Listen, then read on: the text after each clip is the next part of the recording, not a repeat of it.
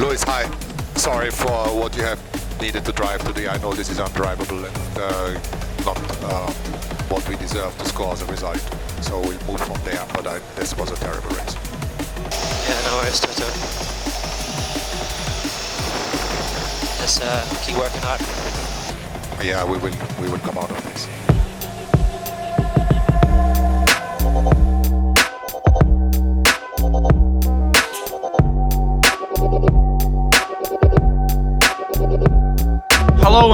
welcome to another episode of Rear of the Grid. As always, I am your host, Matt, joined by my good friend Jashan. How are you this week, sir? Ooh, I'm very well. I just got paid. Today's a good day.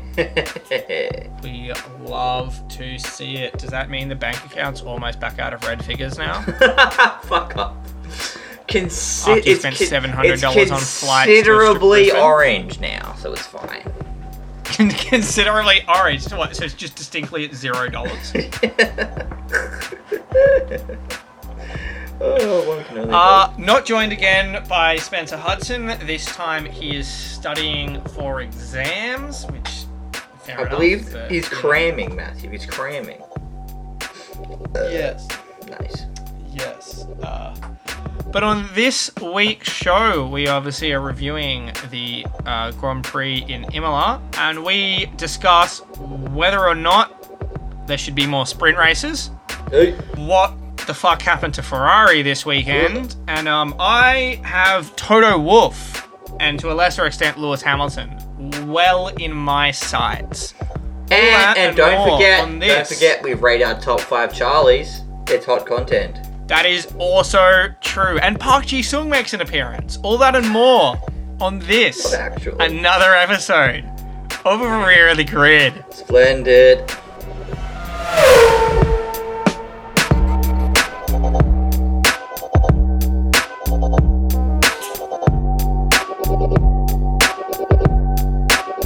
Here we are back for another week after taking a week off. Yeah, a week off. We didn't do an Imola preview because um fuck you. Um this takes some effort and we're lazy.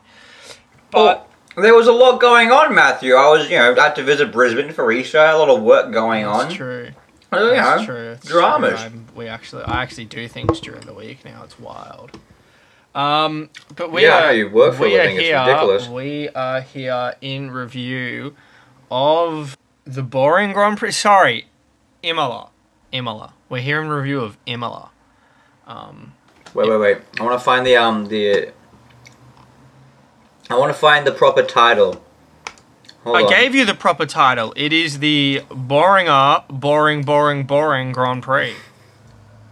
No, no, no. The proper proper title. Yeah, yeah. The Formula One Rolex Grand Premio del Made in Italy e dell'Emilia Romagna 2022. Yes. That's losing its effect every time you say it. they change it every single year. No, it was the same last year. Uh, w- Well, it was were 2021. Rolex was- involved last year? I think so. Hmm. But you're right. Last year's was different. It was 2021. Okay. Oh, hilarious. Yeah. Good quality banter there. Thank you. Thank you. So I think I think they're changing sponsorship for every single race now because Bahrain was the Gulf Air Oh, there'll be Saudi there'll be double the- ups, but yeah, there we, we're on a Hmm. streak of um, change. We've not, we've not had a double up of sponsors yet. I don't think this season. And which is- Formula One was obviously Heineken. Uh, Sorry, Australia was Heineken. so- Formula yeah, One was yeah. obviously Heineken. Obviously, Rome. Sorry for interrupting. Please continue. Formula One is Heineken. I I don't know where I'm going with that. Um, yeah. So Imola, it was it was a race weekend. Things happen. Wings were deployed. Uh, Zane Maloney spun from first on a safety car restart in the F three. Oh it was god, funny. dude. Mate, it, that's worth being in the main show. But uh, let's get things started, as we always do, with a good old bit of uh, Hamilton facts. If you've got some for us this week. Wow. You know what? With a rousing introduction like that, I just can't help but dive straight into the facts because that. Oh, Mmm. Mwah. They aren't necessarily all Hamilton facts. It's more just facts this time. It's just we're doing some facts and Oh. stats, some stats and facts. Fact. But there will be some Hamilton facts. This was just the second time during the hybrid era that Red Bull have claimed a 1-2. Matthew, correct. can you recall the last one that happened? Uh, I should be able to because they fucking told me on the broadcast on several occasions. Um, Several occasions. It was one, One of of the your favorite racetracks. What? One of your favorite racetracks, I Mark. was gonna say it's one of the European ones. I'm pretty sure. Am I Nope. No. Oh, it's either Malaysia or Canada. I think it was Malaysia. Yes. Yeah, Malaysia 20. I don't know when the last Malaysian Grand Prix was. 2016. Yes, Malaysia 2016 with Daniel Ricciardo beating out Max Verstappen for that one. Speaking of Max, he became the first man to win the ultimate Grand Slam with pole. The win, the fastest lap. He led every single lap, and of course, he won the sprint race all across the weekend. So, good for him. Landino Norrisino has now podiumed three times in a row in Italy, Imola, Monza, and Imola again. He loves it over there in pizza country. George is now the only driver to finish top five in every single race so far this season. The man is a picture of consistency. P5 Fact. for Bottas. Fact. Thank you. you should drop that every single time I drop said fact. P5 for Bottas. Put it in The best result for Alfa Romeo since Brazil. this is Brazil! When Kimi came P4 and Gio came P5, I forget which year because I didn't write it down, but that's fine. Which was despite a slow pit stop lap 19 for Bottas. He recovered very nicely say. in Imola. Should have been better. Yeah, I know. Could have been better. Could have beaten George. Alas. Uh, this is now the first time since 2018, Matthew, that every single team has scored points after four races. It is kind of crazy. Juicy. Bit of a bummer, but A little kind of bit cray crazy. cray. K Mag has scored in three of the first four races so far this season. Season. Haas were pointless in the 28 races before that. So, you know, good for Kevin. Carlos Sainz has now completed just one lap in two races. That was a loud ass. The fuck was Can that it- noise? if we just take a take a quick, oh, yeah, we could do it here. Who's we'll the do it. floppers in my house? Oh, it's just me. For God's sake! You said four o'clock. Yeah. 26 minutes early, and you nearly murdered the door. Twenty six minutes isn't that early. Jesus That's, like, Christ! Stuff happens. This is just the second time in 13 years that Hamilton started P14 on the grid post quality and obviously the sprint race.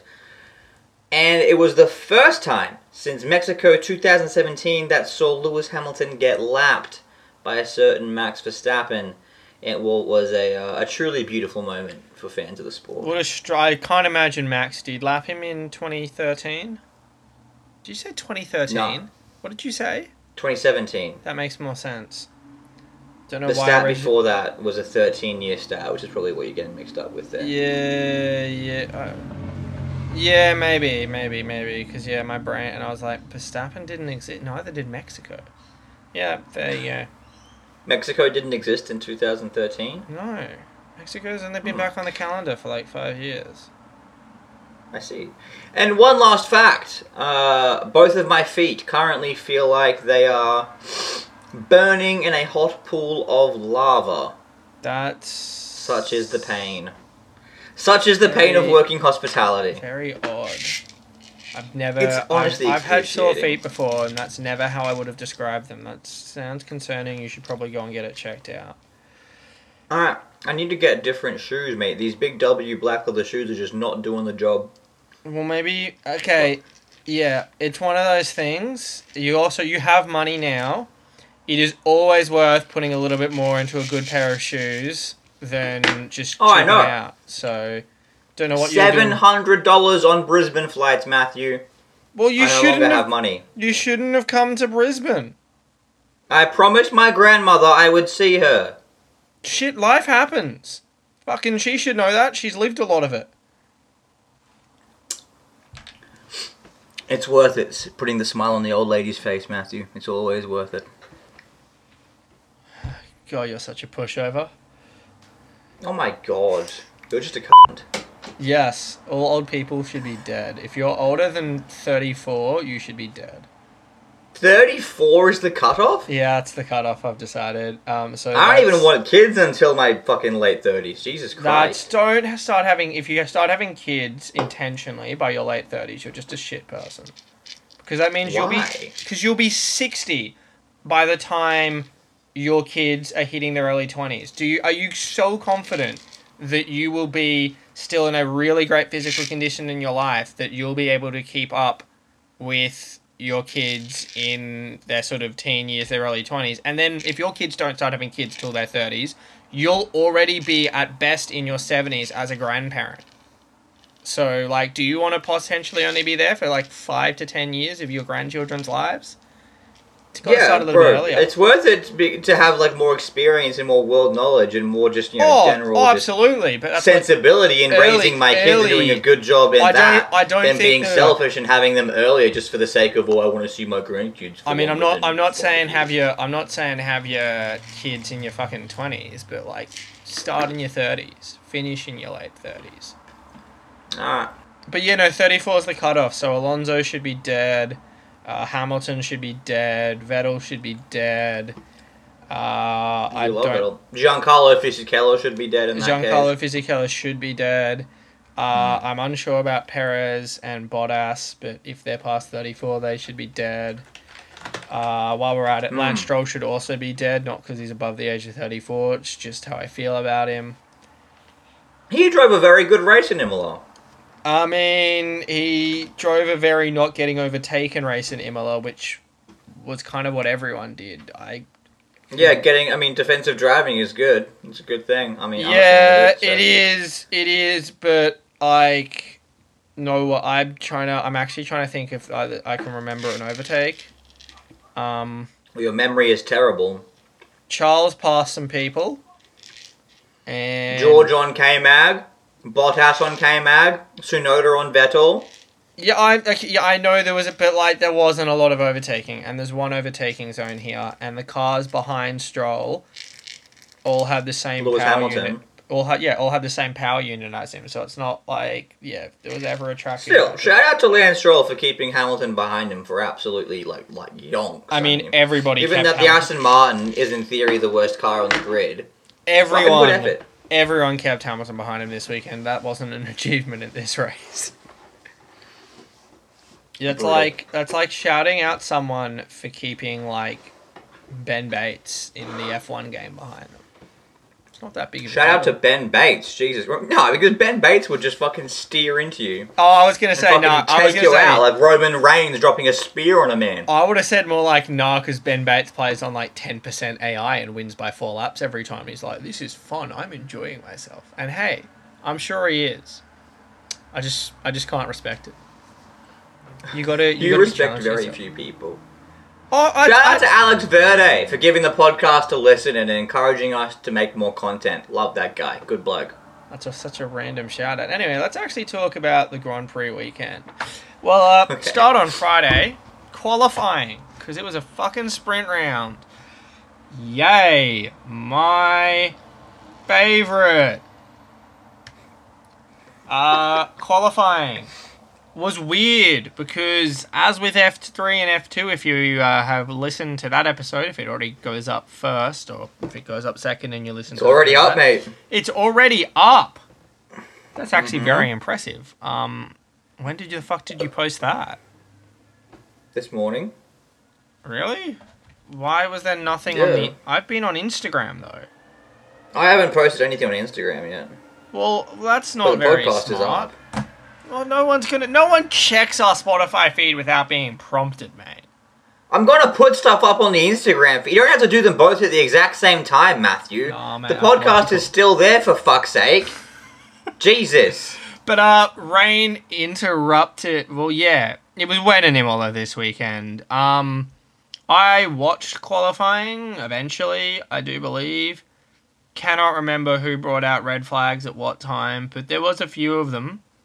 Did Carlos Carlos brought out a red flag at one point? He did, yeah. Yeah. he did. Not not a red. Oh, in qualifying, right? Yeah. yeah. Yeah, Don't, yeah, don't yeah, ask yeah. me, Joe. Yeah.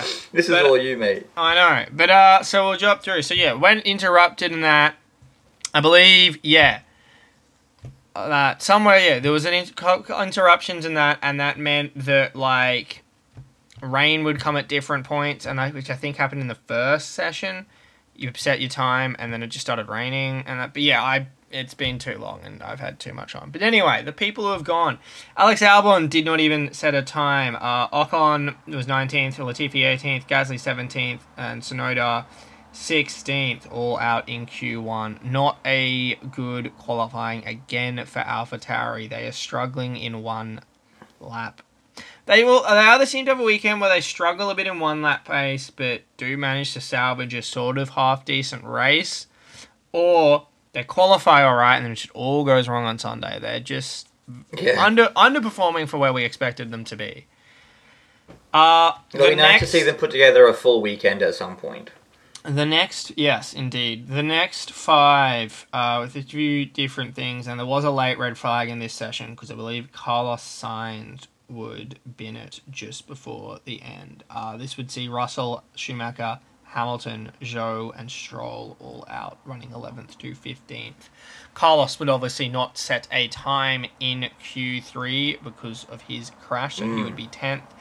And then we had one of the stranger grids we've seen, as we had five unique cars in the top five. Max Verstappen taking pole ahead of Charles Leclerc, Lando Norris, Kevin Magnussen, Fernando Alonso, Dan Ricciardo, Sergio Perez, Valtteri Bottas, and Sebastian Vettel and Aston Martin in Q3.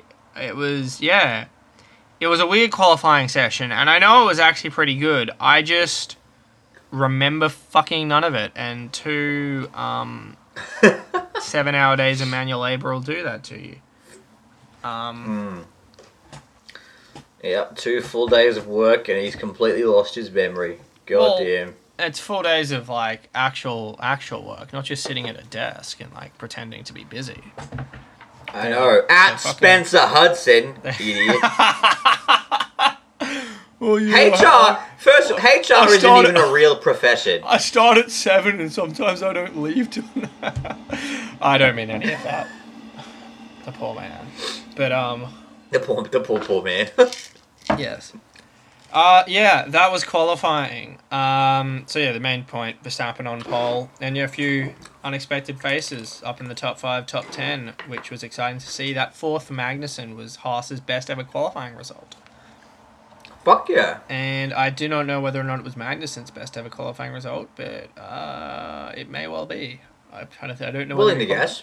I don't think it is. I don't think it would be. I know he's had a higher race result than that. He got a podium on debut for McLaren, but I doubt he ever qualified top four because that wasn't a great McLaren. Um, Oh my god. yeah. The sponsor for the next Grand Prix in, in, in Miami is Crypto.com. I'm so excited. There's so many reasons to hate that girl. Oh, forget everything else because I don't give a shit about talking about. Have you seen that they're making a fake marina on the inside of the Miami track? No. They're constructing. they are constructing a fake marina. That's amazing. It is I mean, they don't have much time to finish it off. fucking stupid. it is. I. Oh I God. just. Oh, it. I just. I saw. I mean, maybe it's all a joke, but I saw a screenshot of someone of like that, and I'm just like, are you actually? Oh, they s- want it so hard to be like Monaco. It's just dumb. It's dumb, but um. It's dumb. Yeah. I, I, it's dumb. I don't have a segue, but if you would like to bring us into your favorite little segment that you do, send it and get this show I'd fucking moving along. That'd be great. Did I send it or did I not didn't send it? Yeah, you. Oh, send it! Smooth operator. Smooth operator. Oh, send it! Get the show um, sent, perhaps? No, no, that wasn't that wasn't good. I won't play. Ah, playing well, that. that's that's a fifty meter. That's a fifty meter free kick, mate. a 50 meter free kick, huh? Yeah, that's fifty. That's that's fifty for waving your arms at the umpire, mate. Well, much like Karim Benzema in pretty much every single game he plays these days, I'm about to send it. This is the segment where I just rattle off four or five headlines from the week in Formula One. Oh, see now you Matthew up, gets though. to choose. Sorry, uh, Excuse you, me? fin- finish explaining it, and then I'm gonna sidetrack us again. But finish explaining how send it Oh, for goodness. Matthew gets to pick one he wants to talk about. Spencer, if he's ever here again, gets to pick one he wants to talk about. He but today be. I'll take Spencer's place and pick one for myself. So, are we ready to send it? Um, yeah, just because you brought him up though, is Karim Benzema actually like the best player in the world right now? Because what a weird time to be living. in. Yes. Remember, like Yes, three years ago when we were like Karim Benzema f- actually fucking sucks and he's so overrated. Life is Well, weird. he never got to play. He never got to play where he was actually supposed to play because Ronaldo kept playing true. as a striker. I just don't understand. How is Benzema the And best now, player in the world? It's so weird. It's brilliant. If. Benzema wins a Ballon d'Or when Lewandowski hasn't got one, I'm gonna be fucking pissed. That'll you'll get a Matt rant on that fucking episode if that happens.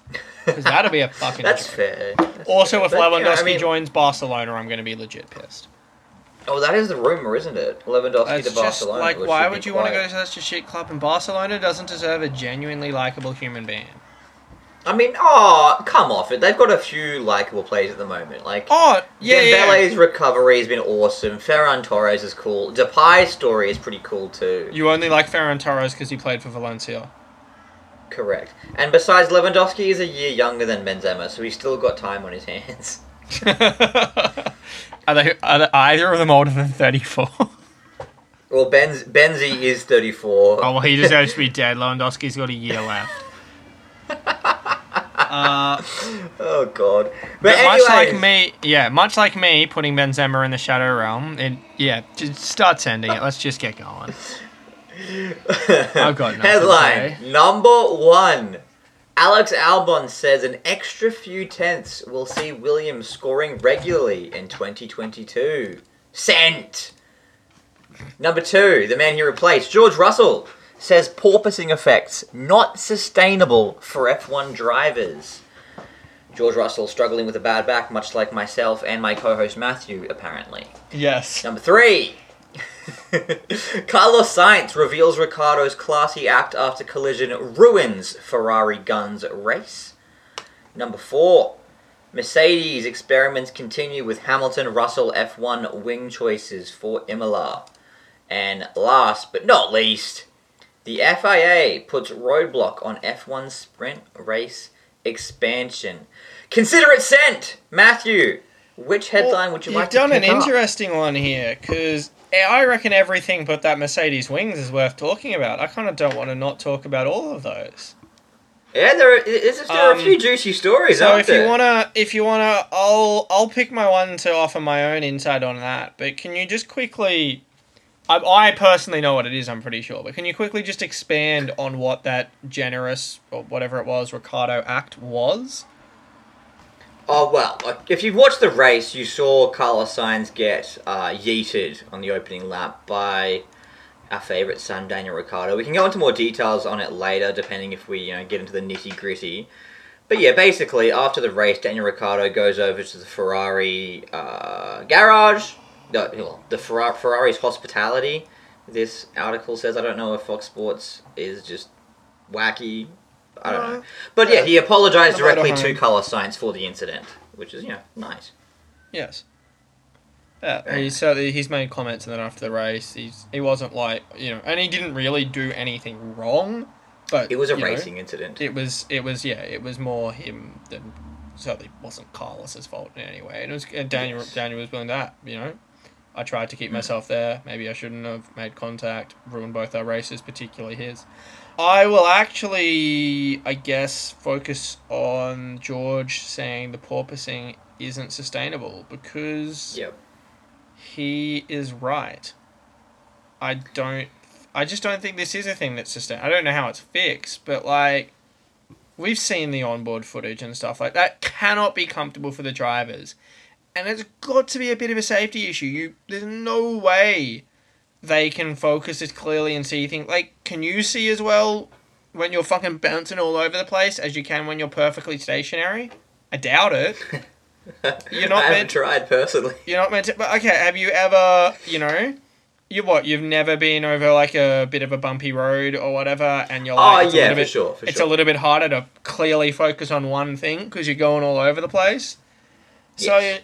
yeah, and I'm sure as well as being able to see and things. Yeah, I can't imagine it helping with yeah stress on the body and stuff like that. So back issues for Russell and things. He's having Um, back issues and chest issues. yeah, and it's not, and I know it's uh, be interesting because well, I maybe maybe I'm already jumping in too much, but uh I'll wait. I'll wait and save my comment for what I know we're going to talk about in a bit. But yeah, I don't. I agree. I don't think it's sustainable. I, I like that George has voiced it. Hopefully they listen to him. He is head of obviously the Grand Prix Drivers Association, so in theory he's the one they should listen to. Yes.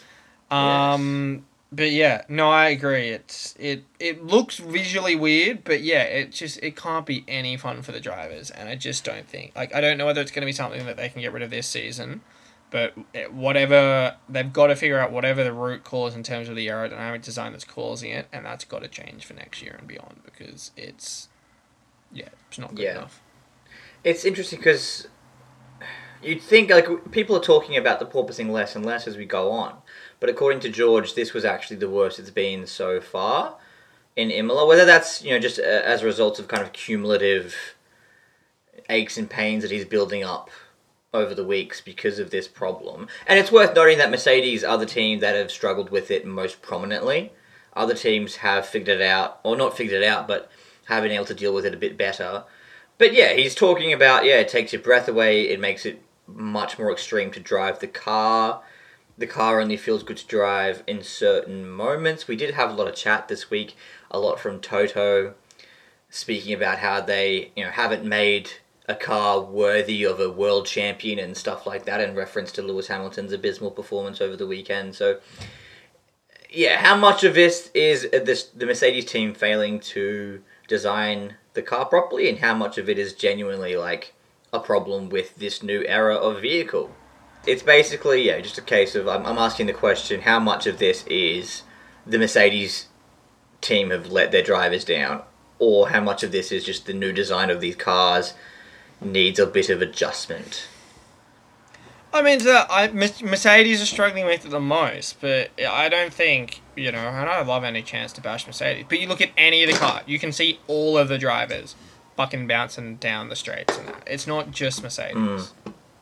So, It's it's not a Mercedes issue. It's not that Mercedes have designed a poor car. It's that the overall, the, the fundamental things that obviously they have to meet, the limitations they have to be within, are somehow causing this, and everyone's struggling with it at varying levels. To Very fair. So we'll- have to see. Maybe you know, as teams further develop their vehicles over the course of the season, whether this issue gets ironed out or whether there has to be some wholesale changes made to the design. Um, we shall see moving forward. Now, for my headline, I want to go with our favourite Thai driver, Alexander Albon. The man who believes that Williams can score regularly in 2022. Um, power to him for being so confident. No, I don't necessarily. no, you've got that. He didn't say that. He said if they find a couple more tenths Yes. of a second. Yes, yes, yes. But Which he won't. believes that they could, you know. Well, he's right. If they find a couple of tenths of a second, they will be scoring points. So he's not wrong. I mean, yeah, but like other teams can find tenths of seconds as well. Oh, exactly. But what he, nothing about what he said is wrong. Like, Yeah. okay, like he's basically Will Buxton it. 'Cause if Williams beat all the other cars, they will win the race. If they find a couple of tenths of a second, they'll be scoring points. He's right. He's net hit the net. Oh, We just that's you, yes, one, yes, yes. He's just yes, too yes, intellectual yes. for you to handle, mate. That's very fair. It's okay. Look, I do what I do want to say as well with the Williams because he ex- oh, during qualifying, I believe Albon had a brake fire. I don't know if you mentioned that earlier in your quality review, but yeah, which put him at the back for the sprint in which he That's finished 18th. out. Yeah, his car. Yes. But he went from P18 to P11 on race day. Now that is also, you know, with Ricciardo and Sainz dropping out, etc., etc. But that's still a pretty impressive performance from Alex. Yes. And I just wanted to take a moment just to appreciate, like, just the journey this kid's been on. I mean, not kid, he's 26 years old. Well, that's only eight years left. Until death. It's all about the journey, man. It's all about the journey. But, like, how, like, this guy, how have you found Alex Albon season so far? Genuinely. Um, he's been good. I mean, he's obviously clearly better than Latifi. Um, I yeah, I, he's not absolutely tearing the house down. Like, I don't think he's doing anything to um, you know, warrant or give him a real look in as coming back in to the Red Bull seat post the era of Perez or anything. And like, I don't know whether he's doing anything yet to really say, well, this guy has to stay on the grid in some capacity if he's not at Williams beyond that. But um, Strong yawns. but like he's been he's been good. He's been very solid. He scored points in Australia. That was a brilliant little bit of driving. Um, he was pretty solid this weekend. Once he gets up into a spot, he's not really going backwards. Um, which was something I sort of praised George for last year. That he generally seemed to once he settled into his slot, he seemed to be able to hold there pretty well. So yeah, he's doing good. It's just it's crazy to think that in the early parts of 2018 he was nearly out of a seat at DAMS, his uh, F2 team at the time. Then he went on and finished third in that season for the team. Eh, then he failed to get an F1 seat. He signed with Nissan in Formula E. At the last minute, he got the call and actually did sign with Toro Rosso. He impressed so much in his debut season that he replaced Gasly for the last nine races of said season. He got five top five finishes in his first six races, thusly earned a contract extension for the following season. Then in 2020, he was found out to be, you know, not that good and very inconsistent, was ousted completely from the sport, became their reserve driver in 2021, played a crucial role in developing the championship winning RB16, and is now back on the grid and looking, you know, at least solid for Williams in 2022. It's a fascinating story. I've got to, I've got to shower praise on him for his resilience and focus in making his way back to Formula One. I hope you agree, Matthew. Yes. Good. That's what we like to hear. We'll, we'll go Oh. with that. Fuck! Matt! I just got a call from Spencer Hudson. He wants to send it as well. Oh no. This man Spencer wants to talk about the sprint races, Matthew. He wants to talk about the FIA putting the roadblock on F1 sprint race expansion. We'll have to add in a third uh, send. I I- I understand what you've done. That was that was terrible. I'm not awake enough to deal with your confusing bullshit. Drink a coffee, you c***s. I'm making the tastes Like sacrifice. shit. It- yeah, then put some chocolate powder in it. Make it a mocha. It makes it ah, taste good. No. No, well then stop complaining about being tired. If you're not willing to solve the problem, shut the fuck up. I will complain about whatever the fuck I. Well, if you don't want to hear me complaining, don't complain about it. If you're not willing to solve the problem, a la kill me, Ah. then don't complain about it. Why is everything death with you? We've reduced the death chat on this podcast for goodness sake. Right. Death Bloody is hell. death is great. I welcome it. To warm my Death is great, he says. God, man. Jesus. I, I hope you find God one day. I think that's the only path left to you. I fucking I hope that's I don't. way you. I would that's the only rather die than find God. happiness. You're gonna have to be. I'm exceeding. I'm exceedingly pleased a lot of times. If I was actually depressed, I probably wouldn't be talking about death because that would be a little bit too on the nose. If I'm actually talking about death, it normally means I'm doing alright. Because I'm just out here good. spitballing the fucking jokes. I'm glad. I'm glad. One- one cannot- antidepressive chat is. one I'm looking can- forward towards death. One cannot want to die with whilst also welcoming death. okay. There was a meeting of the F1 Commission, Matthew. There Uh, was the F1 Commission consists of representatives of F1's owners, yes, uh, Formula FOM. One management, or FOM, Yes. yes, the FIA, and Yes. the teams. Yes. Now, allegedly, Formula One and the teams are supporting this idea of increasing the number of sprint race weekends to be held from the three they were having this year to six next they year. are. Now, FOM disagreed, Matthew. No, the no, sorry, no, no, FIA sorry, yeah, FOM, sorry, disagree. my bad, my bad. The FIA disagree. The FIA the, disagree. the one that doesn't get the same amount of money. FOM and FOM and the teams get Yes, yes, money yes. from it because the teams Yes, aren't yes, listening yes, to their drivers because uh, George Russell. I, uh, this is why I'm going to drop it in. Did you see? Go. Obviously, George Russell had made some kind of quote that he, he, he thought the sprint race in Imola was a bit professional, which it was. Imola's not a good choice for it. Yeah. It's already shit. Why have a sprint race? Um, but did you see the absolute backslap from fucking Ross Brawn, who was like, well, we only really, you know, these and that. We only like to take our advice from our guys who come in front runners, you know. And it was like, well, A, so just, oh, Mercedes, Mercedes aren't winning anymore, so their opinions don't matter. But also, George has finished all the races in the top five, so what are you talking about? And also, Yeah. again, he's literally the elected representative for the fucking drivers. If you're not going to listen to his opinion, who are you going to listen to? So I, I thought don't that think was Ross really Brawn listens to many people at all, to be honest. that was really fucking not. Mm, no, yeah, uh, probably Jean Todt and Michael Schumacher, and that's about it. Um, Uh, Jean Todt, uh, is he related? Is he related to Franz Tost at all? what? I That's just like. I like to think that. J- I like to think that Jean Todt and Franz Tost hang out a lot. But uh, okay. Maybe the Tots and the Tosts are cousins. Yes, I think they definitely are.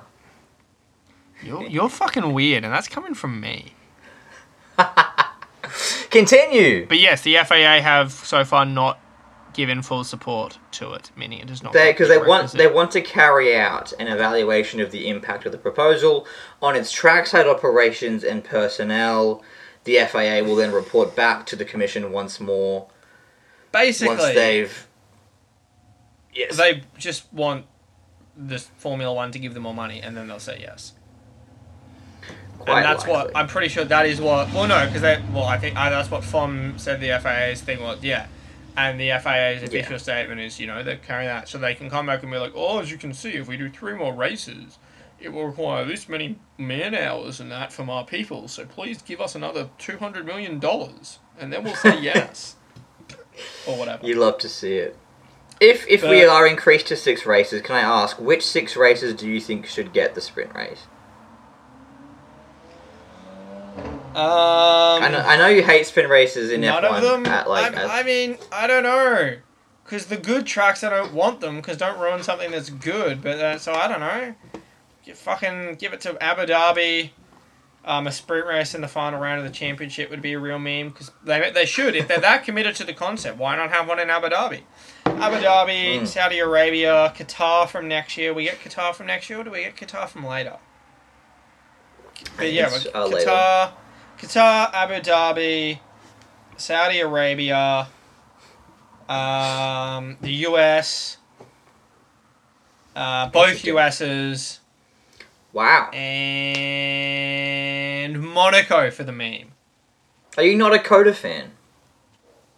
I am a Coda fan, but it's not a important or historic Right, I don't want to mess with something that's already perfect. Coda's That's a great fair. Track. be- Coda's Yeah. a really good track, but you know I ran out of absolute shithole Middle Eastern circuits, so I don't want to give it. What about Azerbaijan? No, I, I Azerbaijan. I actually think Azerbaijan's really good. It's a really interesting Yeah, track, me and too. it always has a really great race. So I don't want to give. So it should have a good sprint race too. If it also has a good It actual would, race, but I don't. and it doesn't have the same tradition that like a, a Spa or a you know a Silverstone has. Yeah, yeah. Look, maybe Azerbaijan would actually be a good option, but like, yeah, I don't know. I just, I'm still. Like Just I'm not. I'm not saying that I'm like. Oh, I'd rather watch practice than. That. But like, I just rather they, they have one less practice session. I just don't think the sprint race adds all that much. And yeah, I'd rather they have. Yeah, one pra- either one practice on Friday, one practice on Saturday morning, and that or fucking drop Friday entirely and only have one practice on the Saturday, then qualifying. Force them. You either get it right or you're fucked for the weekend. Pressure's on. Ah, I appear to have gotten the hiccups. Oh, God. Ah. Well, regardless, thank you for your time. Consider it sent. I will say, the sprint race, that Verstappen move on Leclerc late on was very, very nice. Aside was from great, that, literally nothing happened. Yeah, not So, much you know, happened. there are some Um, sprint race results. Actually, you know what?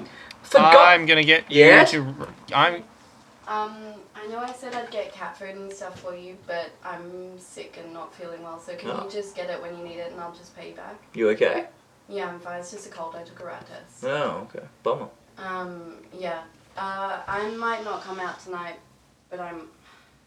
I told Yash I would, so maybe. What a fucking loser! Alright, I'll see you later. I'm going back to the hotel. Okay, take care. See. Don't be such a little bitch. Could have messaged me that.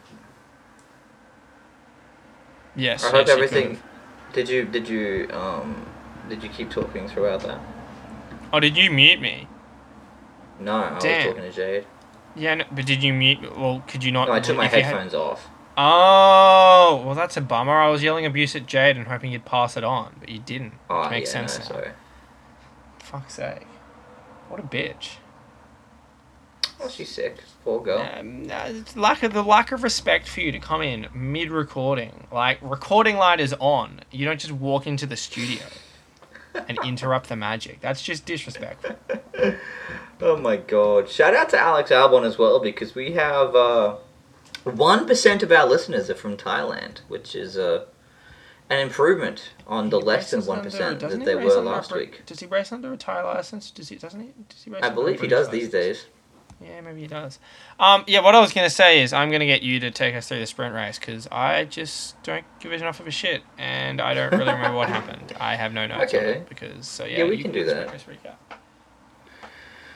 Sprint race! Ah, da, da, da, Quick game's a good game, So, right? I The sprint race. I actually watched this one live. Um, it was in the middle of my birthday party on the Saturday, so I was shit faced drunk at the time. So not really paying attention, but it was on. It was on the TV, so it, it was there. So you didn't really watch it live. You just sort of had it there as background noise. Pretty much. I mean, I watched it, sort of. I mean, I was trying to host my guests, Matthew. I was trying to have a pleasant time. Mate, But, you know, them basically some stuff around to Watch happened. the Formula One. Charles Leclerc did well to take the lead, I think, off the start, but I'm not too certain. And basically held that for pretty much the entirety of the race, looking solid. But you did feel like Max Verstappen's kind of resurgence was a bit inevitable. And alas, it was so as he made the move towards the end of the race. In a very pleasant move, it must be said. It was very nice. Got the, got the boys up off the couch, screaming and hollering, enjoying themselves. It was very pleasant indeed. Max takes the win.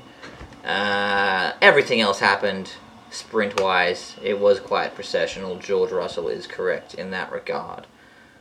But yeah, not much else to say on it, to be perfectly candid. Yep. Um, results. Uh, so yeah, Max taking the win ahead of Charles. Sergio climbed up to P3. Carlos. Carlos was one who did. He drove really well and moved his way all the way up to P4. Was looking good at that point. Then you had the two McLarens, Norris and Ricciardo, Bottas seventh, Magnussen eighth, Alonso ninth, Mick Schumacher in tenth. He had a nice little battle with Sebastian Vettel. Um, and then George stayed. George and Lewis. Oh, sorry, George stayed exactly where. Yeah, George and Lewis stayed exactly where they were, eleventh and fourteenth. You'll love to see it. Uh, Tsunoda love to twelfth, see it. Vettel thirteenth, Stroll, Ocon, Gasly, Albon, Latifi, and Zhou. I can't remember what happened to him, but he did not finish. He had a bit of a, bit of a yeet situation. Started from pit lane on race day. As a result, did Zhou Guan Yu. Sad to see it. Um, so yes, really that brings us to the main race.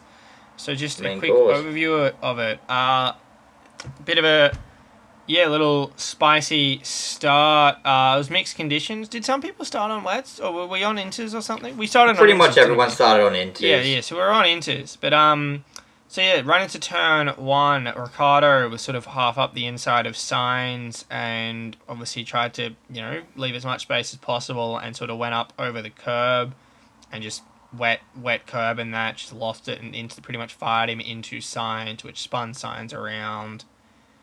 Um, and yeah, they forced them both off and that, and I think Bottas got into Ricciardo from behind, but luckily for Bottas, not too much damage. Um, and then independently of that, Mick just seemed to then lose it on the inside of two, which unfortunately for a lot, well, unfortunate for Mick because he was starting tenth, and I had a lot of optimism. Uh, and uh, even more unfortunate for Alonso because when Mick spun out, his rear tire hit Alonso's side pod, and a couple of laps later, that would basically explode open, Not ideal.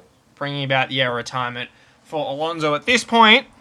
Did Mick just spin Um, off? Was it was there anything untoward about it, or I don't think. Yeah, no, I, th- I think he just is one of the things, the wet, tricky conditions, and maybe he just got back on it a little bit, uh, and he just just lack of talent? Sure. Whatever Gets him you- every time, whatever, really. Whatever Bit helps you sleep at night. Um, Uh, he needs to get a result, man. he he does, but you know, This is an uh, this is a bit harsh to call him out for this, but still, he needs a result at some point. oh yeah, agreed. But you were you were making these same ridiculous criticisms of George, and he now looks like um, he is better than the greatest to ever do it. So Yeah, and he's proven himself, and I will keep criticizing Mick until he also proves himself. But it's absurd. That's my point. It's absurd, and so it's so crazy. You'll honestly, you should get a job um, as one of the writers for Drive to Survive. I'll just say that. because your whole thing is you will you will unfoundedly criticize someone well before you should genuinely level this type of criticism at them. Right until the second they do something right, then you'll instantly flip flop and be like, "Look, they're fucking great." Just give them longer about that, and wait I, and I, reserve I, they need to impress me more than just once for me to, you know, um, sing their praises. I didn't watch Mick's know about successful. F2 season. All I've seen is him running around the back last year. And last year, whenever he showed flashes, I mentioned it, you know. But this season so far, he's been completely I outdriven by Kevin Point. Magnussen. Oh, absolutely. no, doubt, no doubt about that. No doubt about that. But I wouldn't call that lack of talent. Magnussen's just been very impressive. Maybe Magnussen's finally showing his talent. Um, Maybe. But yeah, for me at this point, I was already considering just going straight back to sleep. That was like my favorite driver's gone. My second favorite driver's already blown his chance of points. So um, what's the fucking point? Um, Nice. I didn't. I made it another 10 laps before I realized that I was struggling to stay awake and I just decided to go to sleep. And I'm fucking glad I did because then I got up and watched it in the morning and was like, wow, this was shit. I'm glad I didn't watch it live. but, uh. Sainz and Sainz and Mickey are two favorite drivers on the grid. Sainz is definitely my favorite driver on the grid. And believe that. Yeah, Mick probably. You've got to remember that George Russell is currently operating on like a minor. You know, like weekly, like like you know how like you have like form like player form in like FIFA and stuff like that. So like Yeah. the weekly ratings. Someone who's doing really good will like be a plus three for that week of that what their actual rating. It's like that with how much I like him. And George is just on like a minus five until he doesn't drive for Mercedes. Like I love George, but I hate Mercedes, so I like George less because he drives for Mercedes. And Lando? Whereas, oh, Lando, Lando's not even like top ten favorite drivers on the grid, probably. Wow. I just, I unlike you, I'm unlike you. I don't like fundamentally hate him as a person and somehow think he's shit. But like, I mean, you were pretty high on him back in the day. I feel like you were a fan. oh yeah, as a person, yeah, sure. But I like, I always ebb and flow. You're probably like, I don't know, probably yeah, George is probably still third. Probably you know like Seb, Pierre, um, Alon, you know Alonso, Perez, Perez still right up there. Valtteri Yeah. now, Charles, um, K Mag for the fact that Haas is currently batting as my favorite team. Um, Latoifi for the memes. But it doesn't matter because as soon as Piastri is in the sport, everyone else. Well, yes, as soon as Piastri is so- in the sport, he will be my favorite driver. So, Of course. Of um, course. as Ricciardo was for a very long time, but he's just lost a little bit of luster in recent years for me. He really has. He Yeah, really, really has.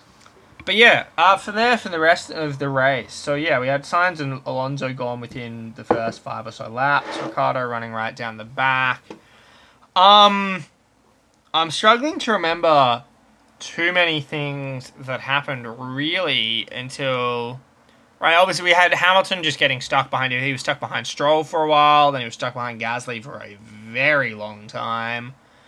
Um, Tsunoda made some good moves during the race, and that. He did. I would mention that. Um, yeah, Max Max led ahead of Leclerc early, and it just sort of sat that way for the entire time. Um, we ended up with George and Valtteri in the same piece of track. Valtteri, as you mentioned a little bit earlier in this, unfortunately hampered by a very slow stop, lost about eight seconds on top of what you would expect in the pit stop, which meant he only ranged back up on George with about five or six laps to go, whereas he could have possibly caught him another five or more laps earlier and may have had a chance to really pass him then. Um, which would have been very awesome. And then the late thing, we'll get talking this more detail, but Charles Leclerc would spin late when he was in third and only recover as high as six. But Max Verstappen winning it ahead of uh, Perez, as you said, Red Bull's first front row, oh, sorry, one, two since Malaysia 2016, and only the second of the turbo hybrid era. Norris third, then Russell and Valtteri in the rest of the top five, and then Charles, Yuki, Sebastian, Kevin, and Lance Stroll. The remainder of the top 10 points for Vettel and Stroll being Aston Martin's first of the season. Why does it sound like you're drinking a milkshake? Oh, sorry. I was just adjusting my mic. Oh, there you go. Um, so yeah, that was a little overview of the race. Let's jump into the actual sort of big talking points. And I reckon, Jashan, well, I've just loosely mentioned it. Let's start with Ferrari. Spins Ah! for both. As we said, Carlos Sainz turned around by Daniel Ricciardo, and then Charles Leclerc turned around by a lack of talent. Um, no, turned around turned around by trying too hard.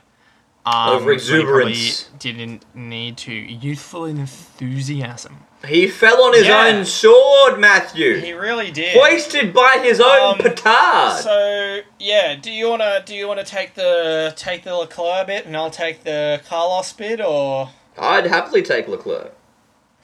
I'd happily take Carlos. Any day of the week, mate. all all days of the week. All days of the week. All days of the week, indeed. Am, am I starting? Yeah, go for it. Go for it. Yeah, look, mate. Um, rough one for Charlie there. He looked solid pretty much all weekend. He got off to a slow start in you this be race. talking about either of them. Their names are both literally Charlie, but in different languages. I know. but old mate Chuck uh, dropped down to fourth from P2 off the start.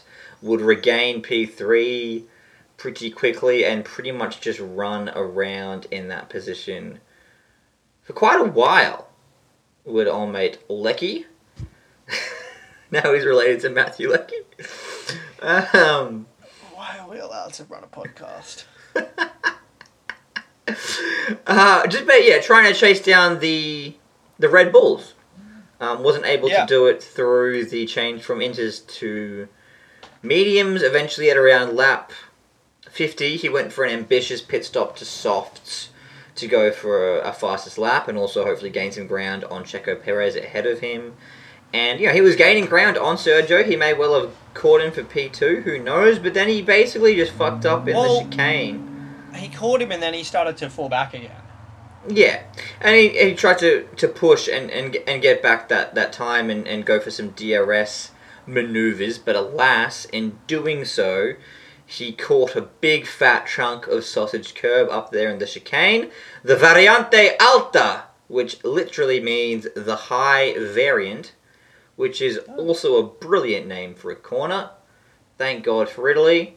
And that would drop him down to ninth. He, he kind of careered into the wall, had to pit for a fresh front wing. He so lucky. The Mm. so lucky that that contact somehow ended up being so light. And to be honest, it's an interesting one. Rosberg on the commentary possibly right. Did they need to pit for the wing? It, I don't think it really changed because Lando thought not. Lando said, and I quote, he shouldn't have boxed, should have just continued like that, he probably still would have been faster than me. Which is That's fair fair. enough. Because I was gonna say, I believe the spin and then got back going, and he was running sixth, I think, and he recovered to sixth. Maybe he was running fifth. No, he was- he was running- to sixth. Wait, after the pit? No, but before the pit. Oh, okay, right. because the spin dropped in behind Lando, and then I think it dropped in behind George and Valtteri. So I believe it right. dropped, and then the pit stop dropped him back to ninth, and then he recovered all those spots. So it would have been much of a muchness. But if Lando is right, and yeah, because it didn't look like it, it honestly only looked like he knocked off an uh, like an end plate. And you often don't pit if you've only knocked off an end plate. You go, well, it's gonna fucking suck, but it's uh, like with six laps to go, logically, logically, with like six laps to go, with the time it takes to pit and fucking change a front wing, that end plate loss has to be costing you like three or four seconds a lap for the time you'd lose staying out there to be more than the time you lose fucking pitting. And I just don't think that was a three or four second a lap fucking damage on the wing. So Yeah. weird call. It was an interesting decision. he did well to gain back those three spots on Vettel, Tsunoda, and Magnussen. Indeed. Indeed, he did. He, um, some nice moves in the process, providing us with a little snippet of entertainment. So yeah, it was good. It was good to see. But um, yeah, P six for for Charles and Ferrari. Um, The only the points they scored over the weekend, so a bit of an oof. You will respect my authority. Mate, I started the fucking hype train on Sergio Perez deserving a drive ref. You don't say I'm falling onto it. Because if you like me now have a chance. As you should know by now, only my opinion is correct. Ah, yes, lovely. The world does revolve around me. Ah, clipped. Big thing for me with this as well, like, because he pitted for the softs to go for the fastest lap of the race. All very good, all very sound. But maybe a little bit of inexperience to Ferrari. It's been a long time since they've, since they've been in this position. Like, the fuck did they pit with like 15 laps to go to go for the fastest lap of the race? It was Because thirteen the laps second, to go. The second, it doesn't matter. It's still too many. The second they pit, Red Bull then has free pit stops, so Red Mm-hmm. Bull can counter pit and also go for it. If you are not winning with a free pit stop or whatever, the time to pit for a fastest lap attempt, and a he didn't have a Charles didn't have a free pit stop anyway. He was he came up behind Lando. However, if they'd gone for a few more laps, maybe he wouldn't have. Maybe he then would have had a free pit stop.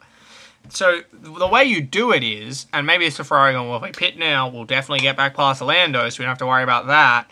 And then we'll, you know, He came out like, just behind Lando. I think Crofty even run- said that if they waited Yeah. one more lap, he would have probably been ahead of Lando. Yeah, exactly. You run until there is two laps to go because you are third. At that point, when you get to the pit lane to come in and make it, because Red Bull cannot stop until you stop. So you run hmm. until two laps to go. The Red Bulls haven't been able to stop because if they'd come in, you would have just not pitted, and you beat them. Then you pit with two laps to go, and then there's no point Red Bull pitting because you can't get a fastest lap on the last lap of the race if you pit with one lap to go because the start of your lap is you coming out of the pit lane. So you pit with two to go, you have one installation lap, and you go for fastest lap of the race on the last lap, and Red Bull can't challenge for it. Why did Yeah. they pit with 13 laps to go to go for it? It's just fucking dumb. It was really Ferrari of them. You love to see it. Yeah, a bit of yeah. It was a little bit foolish, and honestly, Charles is dis- well, not decision, but uh, mistake in going a little bit too hard was also a little bit foolish. Mm. And he was really pushing for it. Well, they already had it in Australia, but he was really eager to chase that one point in Australia as well. So Yeah. I think he just needs to calm down a little bit. I think the title race is getting to him a little bit. And he just needs to, yeah, calm down a little bit. He's got the best car. He's got the most consistent car, certainly.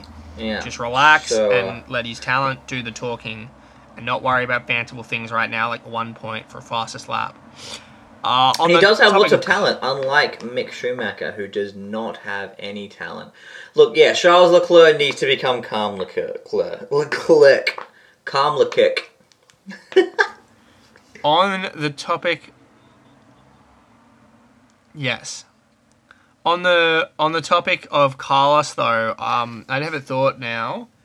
Um this is fucking bullshit. So i've only watched two races live Okay. so far this season. Well i watched one and a half. I watched all of australia. Live. but the two races i've watched any of it live and the two races i've watched with someone else this season. Because i watched we what we we watched australia on a skype call together and Spencer and I, because it was a public holiday this week, we watched the start of Imola till I went to bed together. And the two races that I've watched live are with someone. Carlos has made it a combined one one lap and I think about 10 corners. He's only made it like 30 corners in the two races I watched live. It's just, just fucking. Yeah, rotten luck. Australia, Australia was his mistake. Although the fact that it ended up so awful for him when a few others made it and got away with it is real unfortunate. And it wasn't his fault that he was back there to make the mistake. Um, and this was just complete just victim, an innocent party in this, and just incredibly unlucky. Um, but yeah, through various factors, Carlos can't catch a break right now, which is uh, unfortunate because he's already already got a huge hole to dig out of if he is going to be in the championship challenging picture, which I think, based off his abilities and the car that he's got, you would have expected him to be. Um, so hopefully Right I can turn there. around in that. I was saying to Spencer watching the race after Carlos that I still exceeding I'm still exceedingly confident it will happen. So he is now very much in the category a bit, a bit like Albon with the podium hunt and that a few years back. Like, when it when this happens, it is going to be very very satisfying seeing Carlos Sainz win a race this year. Um, If it happens. I I don't think that's an if. It's going to be happening. Uh, The car is the car is too good, and we always see that. Because uh, think about it, there was not a single yeah. year. There was not a single year where Valtteri didn't end up getting a win at some point. There was not a single year. Checo well, got a win last season. Checo as got a win last. Yeah, yeah. Like the the the two the. If we want to call Carlos Sainz, and right well, right now he is because Leclerc is driving incredibly insanely Oh well. yeah, he's a real Giancarlo Fisichella out there.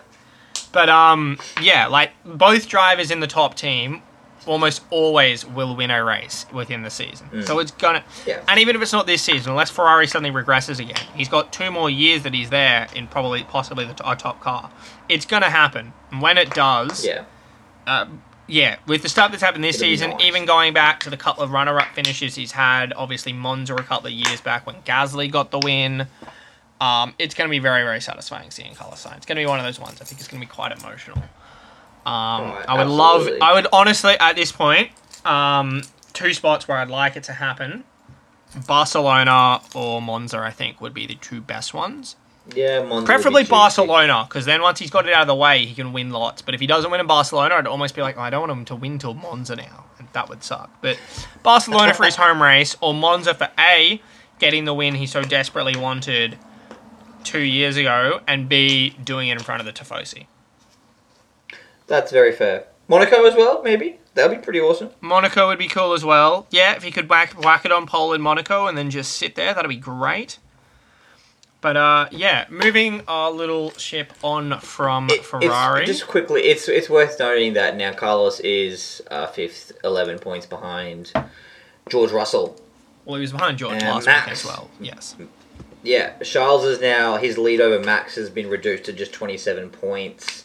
Yes. Checo is on is five points further, and Ferrari are only leading Red Bull by eleven points. Oi oi oi oi. Crazy. Regardless, Mattia Binotto, he's staying positive, and he insists that the team still have the advantage with their package and their teamwork. He admits that you know advantages will flip flop over the course of the season, but you know he says uh, we are always a family, and we are a family as a team together with our Tifosi. That's why I'm happy to see so many people here, so many Tifosi. So.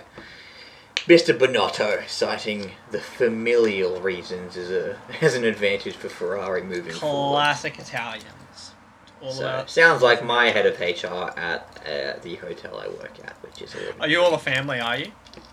Oh yeah, for sure. Real tight knit group. You know, we, we stand up for each other. Uh, we stand up for each other. Which is why everybody there is a gossipy bitch. you love to see it. Moving on though, Aston Martin scored their first point of the season, and annoyingly, Rod Williams in doing so. Double points finish, eighth for Vettel, ninth, no, tenth for Stroll. That's five, Five points, four points. yeah, the only team other than Red Bull to have both cars finish in the points. Very impressive. Oh well, they're probably the second best team on the grid based off that. I'd say so. Yeah, I'd say so. Um, yeah, a good weekend for Aston Martin. They took advantage of like sometimes you just need the cookie to crumble. I don't necessarily think this is like their true pace or anything. Oh God, no. For circumstance of various wild things, Vettel, obviously, as we said, now Vettel has. This is a much more. Ref- I think this is a much more reflective weekend of where we can expect to see Seb. Last weekend, sorry, Australia was weird. He just got back from COVID. He had limited time in practice because of car issues. He just didn't have a lot of running, and he struggled all weekend. But this was a normal weekend for Seb, and he looked much faster than Lance throughout all of it. And I don't think him necessarily. I don't know whether he would necessarily would have got in Q3 in a more normal, non-wet qualifying session. But upper end of Q2 is, I think, where we'd be expecting to see Seb most weeks. And from there, you only need Yeah. the cookie to crumble in your favour. And with an interchanging race, that's the thing. Seb came eighth. Three drivers you would have expected to finish ahead of him didn't. Two didn't finish in Alonso and Sainz. Ricciardo just never recovered because you can't fucking overtake an Imola. And yeah, Schumacher maybe had the pace to beat him, but maybe didn't. So Seb, you know, you'd expect Seb would have finished 11th in that case. But again, you got to be in it to win it. You know, to score points, yes. you have to finish the race, as Will Buxton would tell us. Um, so yeah, you take take advantage of the opportunities as they come. Aston Martin had a weekend where they had a little bit more pace than they normally had. Things they would have been fringe top ten. Things fell in their favour. Two cars in the points. This is huge for them. It's pressure's back on Williams. Yes. If you finish in the top ten, you will score points. That's fucking deep. Um, No, but to go Vettel and Stroll to go from P13 and P15, finishing up in the sprint, to go then P8 and P10 on the day, very very nice indeed. They both all kind the way of back just to P thirteen in the sprint. Jeez. yeah, they just yeah they they both made a really good start, made the most of the wet conditions.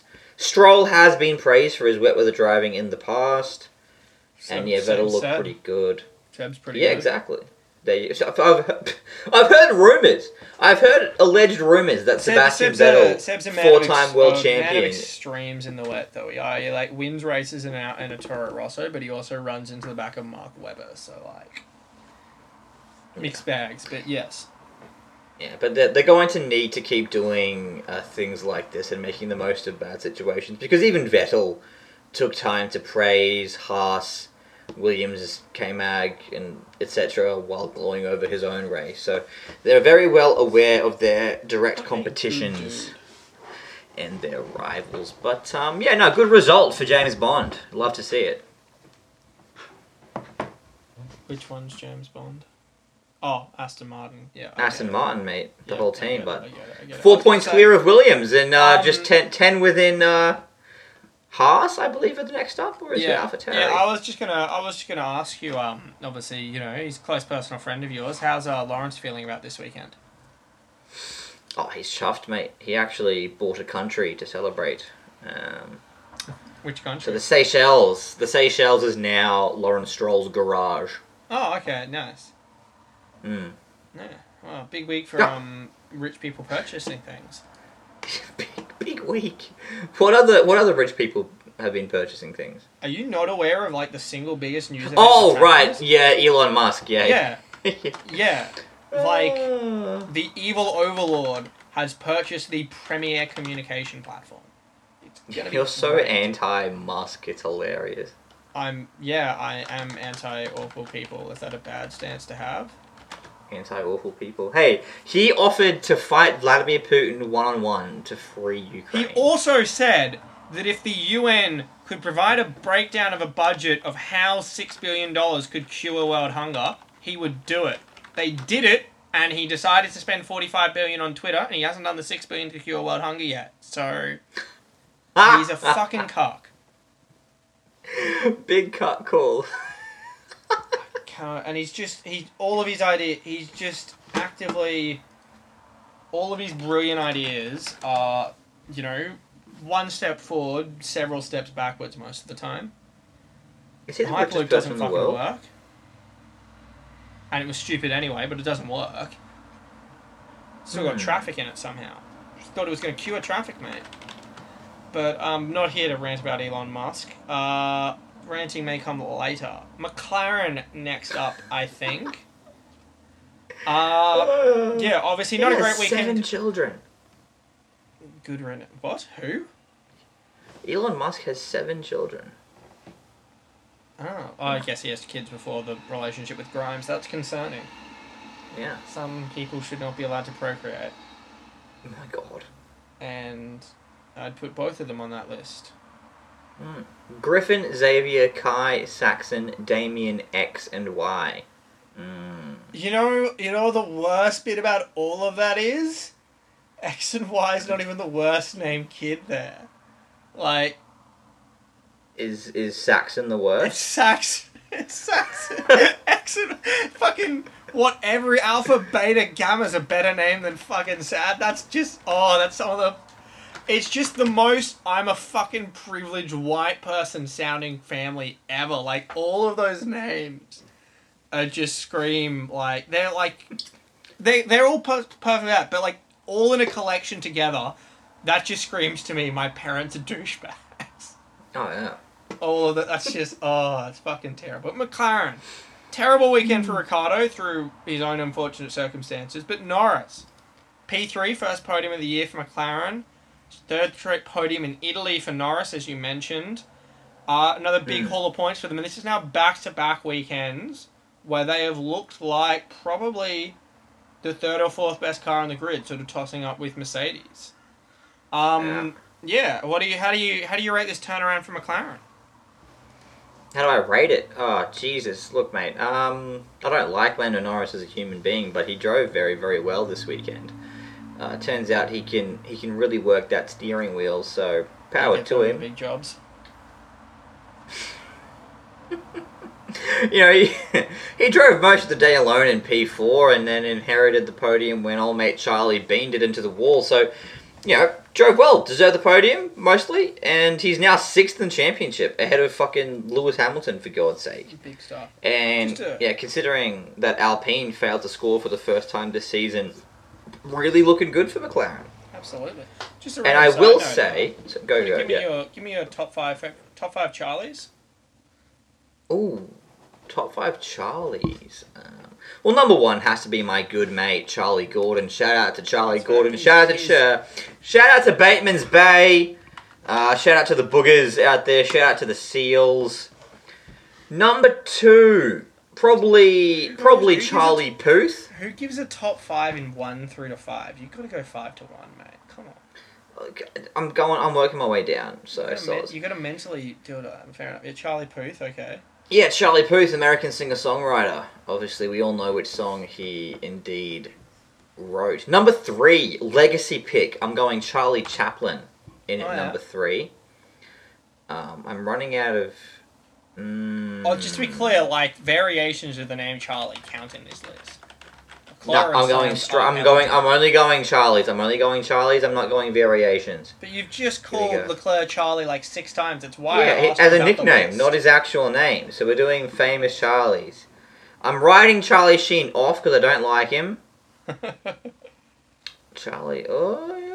Mate, there's a crippling oversight you've done here that just again just makes me hate the person you were as a child. I know. I, I'm sure I have. Well, who who have who have I missed? Who's the famous one I've missed? Oh, mate, number one Charlie. Charlie from High Five. Not even close. Oh, Charlie from High Five is a good shout. Oh, easy Very, runaway very- winner. Easily runaway winner. Yeah. And then Uh, it's oh, I wouldn't put two. him. I, no, I'd still I'd slot him in fourth. I mean, look. t- Charlie like, from High Five was a girl, mate. So you clearly have no idea. I'd put the her. I'd put about. put. I said put him. Mm, E M like Fair that. Fair enough. Put him in. Uh, put him in fourth behind Charlie Chaplin.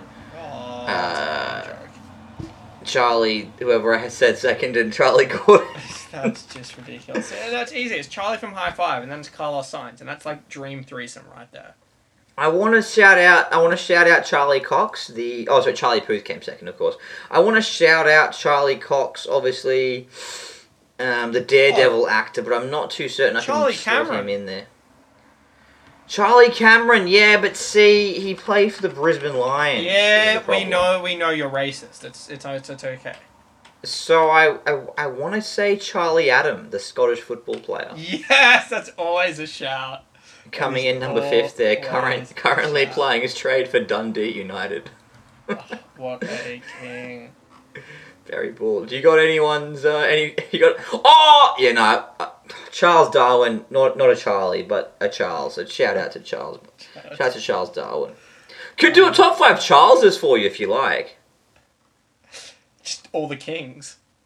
Well, Charles Dickens number one, Charles Darwin number two, Charles Barkley number three. Bam, sorted. You've got Charles Barkley and Charles Dickens ahead of Charles Leclerc. Yeah, Charles Slander. Leclerc is in fourth.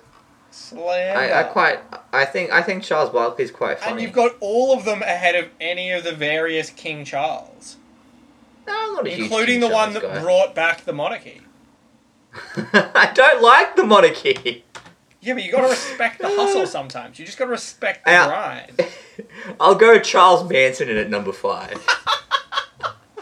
This podcast has gone off the fucking rails. Uh, yeah, so you, we've talked about. Uh, let's. I think we've said what we needed to say about McLaren and their rebound. Yeah, it's, it's good to see. Do you reckon they're the third best team on the grid again? Um, they're they're third point five because they're both Oof. collectively better than one half of Mercedes, but they're nowhere near as good as the other half of Mercedes. I don't think on a week in week out basis. I mean, Norris outdrove Russell pretty I know he, I know he did this weekend, but this is the first weekend that he's done it. True. I just I just think George is going to keep consistent in his way. So some weeks like Mm. and you know, some weeks a couple of guys will crash out from the upper echelon, and then maybe an Ast- uh, maybe like a McLaren driver will beat George. And some weekends no one will crash out from the upper echelon. George will probably beat the two McLarens and come fifth. That's fair. Uh, but moving on, just quickly, I wanted to touch on Valtteri Bottas while I guess we're talking about McLaren. Um, Oh, as fuck we yeah, said, dude. he's he's slow pit stop. What's your? Do you reckon where do you think Bottas finishes if he doesn't lose those eight seconds in the pits? 'Cause I think he's definitely he's definitely finishing fourth. Does I, I reckon he I don't. I don't think he gets. No, Do you think I he think pa- no he catches him? Do you think he's able to get past Lando?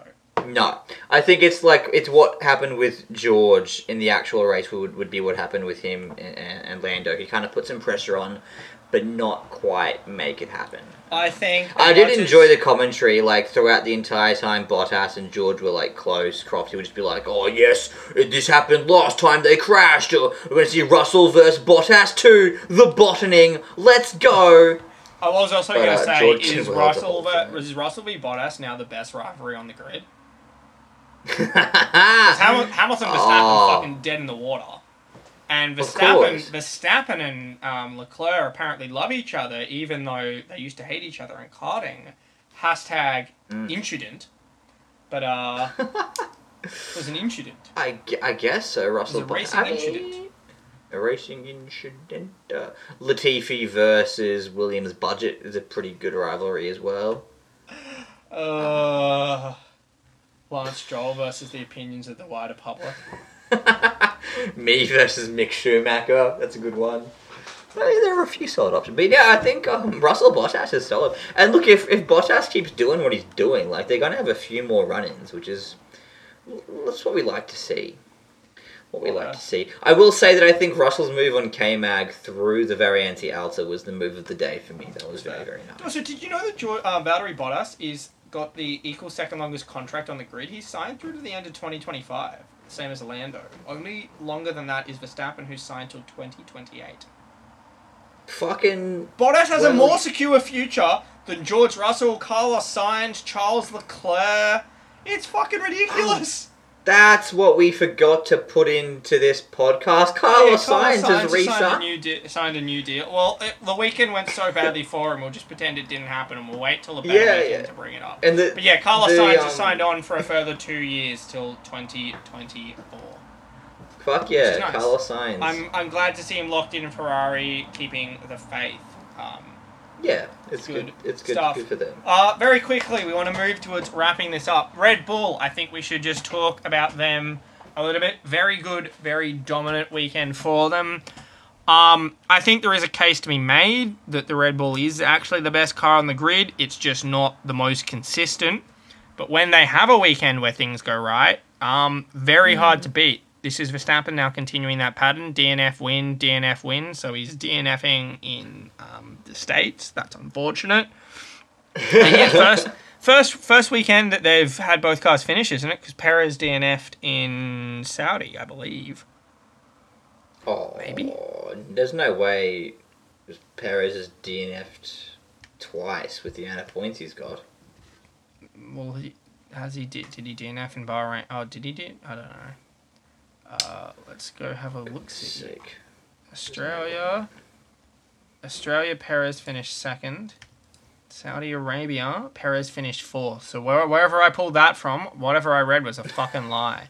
But I definitely saw something someone say, "Oh, first time both cars are finished." You would have that's- thought about the first time they had a one-two is probably what you're getting confused with. No, no, no, no. I saw, but it, I, it would have been like it was someone probably like, you know, just some person in like a comment section or something. Like it wasn't That's like an official thing, and I've just blindly trusted an internet stranger. But regardless, uh, yeah, Red Bull when it when the car's working and that they, they look fucking dangerous. That's very true, and it's worth noting that they brought uh, an upgrade into this weekend at Imola. Uh, A pretty significant upgrade package, whereas Ferrari chose not to. Ferrari chose to basically hold off and, and further review. Now, it's not like Carlos Sainz lost out because the car wasn't as good. He just had really bad luck this weekend. But Max did look pacier than Charles throughout pretty much the entire weekend. So perhaps this up, this upgrade played a part. What they did Yeah. is Bit of a classic Ferrari. Just uh, the the boys have gone. Uh, can we have a uh, new upgrade? Thanks. And they're yes, we are looking. indeed, indeed. But what they've done is Red Bull have apparently just discovered the Fitbit as they are trying to lose 10 kilos by Barcelona, which is in two races' time. Don't they already have the lightest car on the grid? No, Ferrari do. If they lose their 10 kilos, that will have them on par with Ferrari. Well, there you go. Um, they also added some new brake calipers and adjusted the keel splitter of their floor to increase aerodynamic efficiency.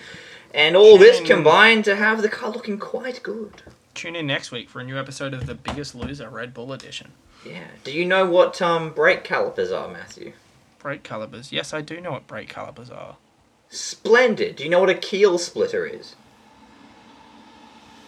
Part of a boat, I would assume. Because boats have keels. Formula One cars. Boats do have keels. Perhaps it's some sort of tool used to split the keels of boats. Hmm. So wait, why, why, why, why are we talking about brake calipers and keel splitters? That's what they added to their car in their upgrade package to Oh, make the car go. look so good. Better, Look better so brake pacey, calipers. Matthew. Got the Brembos, I Mm. reckon. Described as being beautifully engineered, these brake Very calipers. nice. Maybe not Brembos then. yes. But no, I tend to agree. I think their car looks fucking amazing when it's actually working. You know? Ah. Just a matter of making it work. There we go. And now, last but certainly least, let's Oh. get to Mercedes. Oh! Mixed mixed weekend for them. Jashawn, I I see what you did fuck- there. You've got some fucking quotes, I imagine.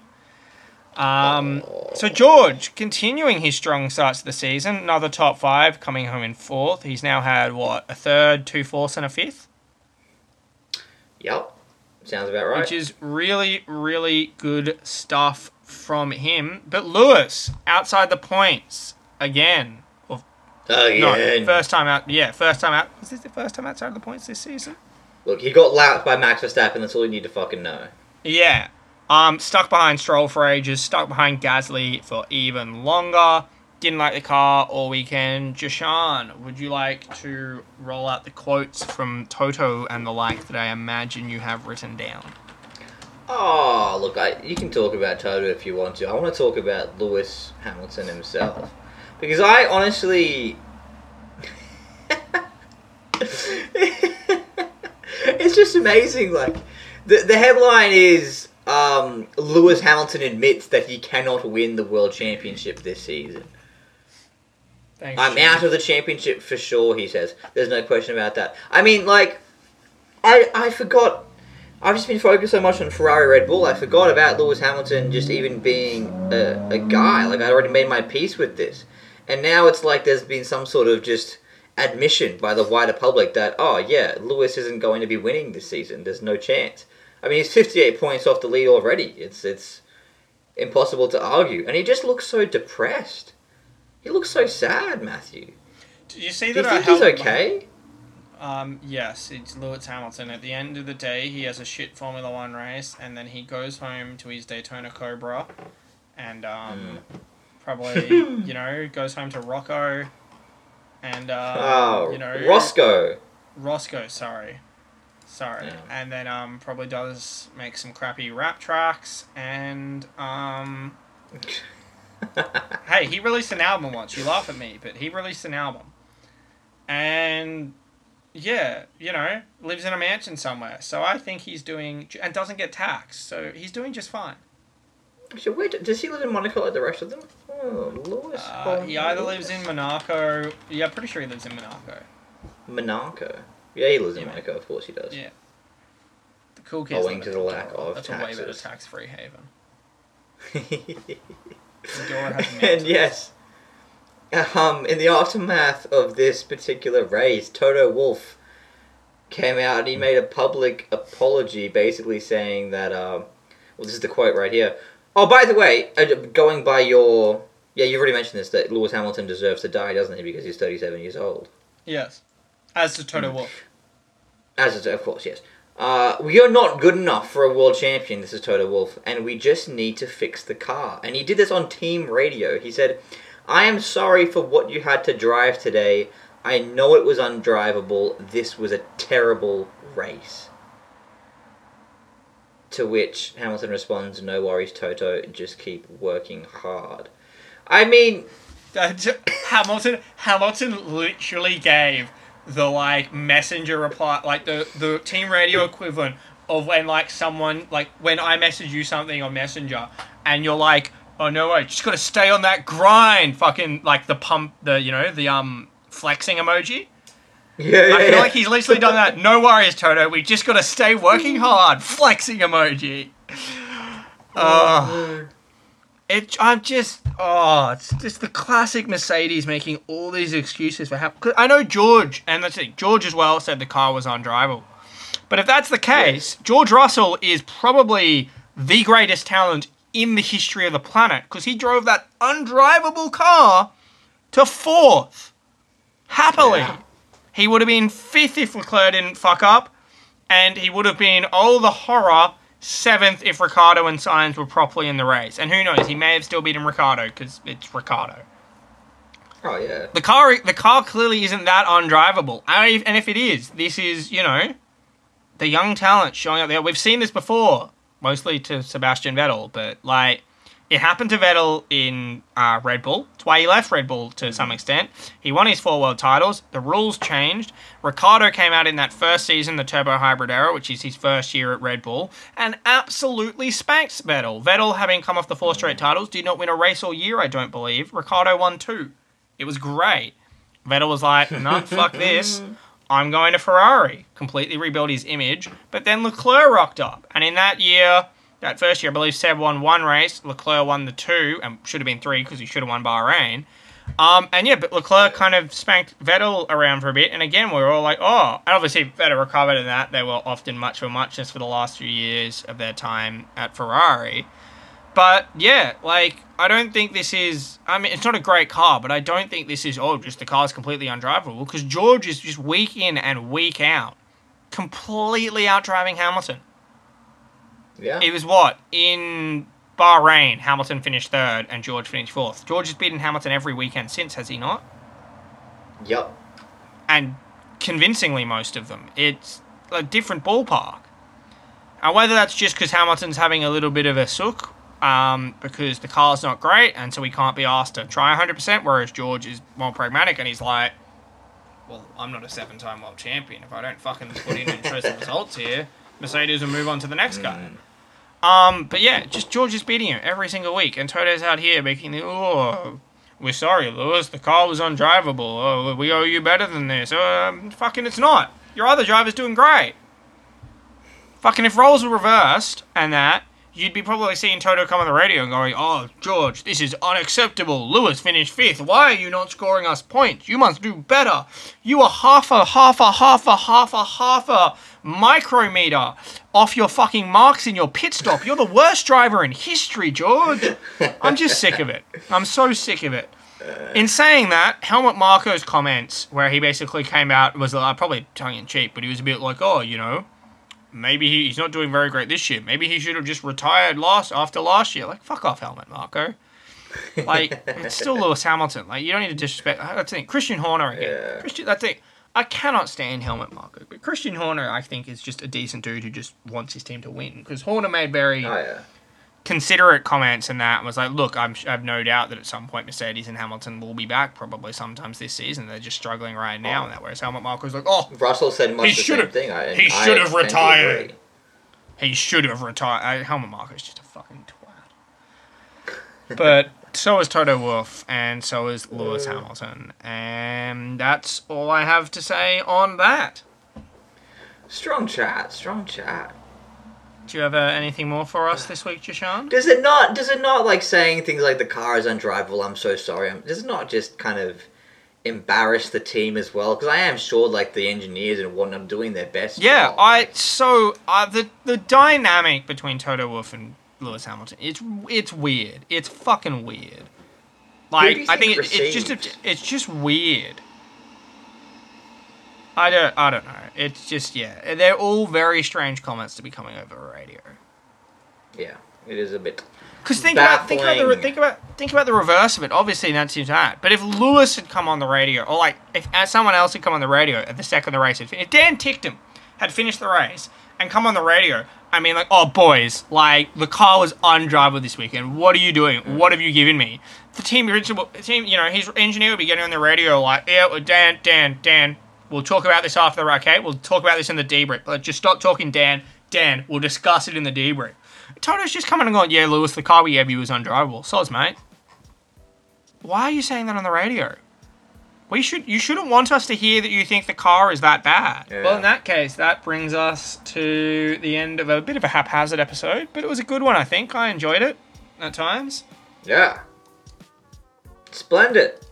You can uh you can find us on all the pretty much anywhere that you can get a podcast from. You can find us on that. You can also find us on Instagram at Online Hub Media That's the one. and on Facebook at Online Hub Media. That's the one. I Um, I've Facebook been. Matt. He has been Jashan. Amen to that, brother. Uh, and together, the pair of us have once again been rear of the grid. Charge to the game.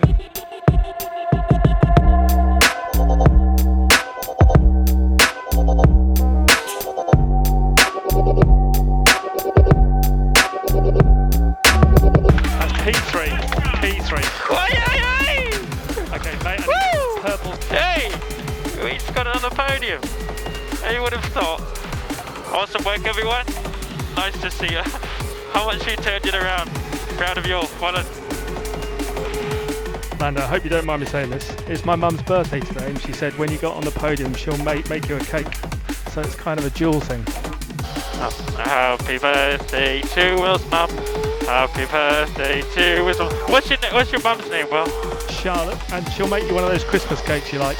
Oh, Min. Um, happy birthday to Charlotte. Happy birthday to you. Happy birthday, Charlotte. This, uh, podium was for you. Cheers, dude. Appreciate it.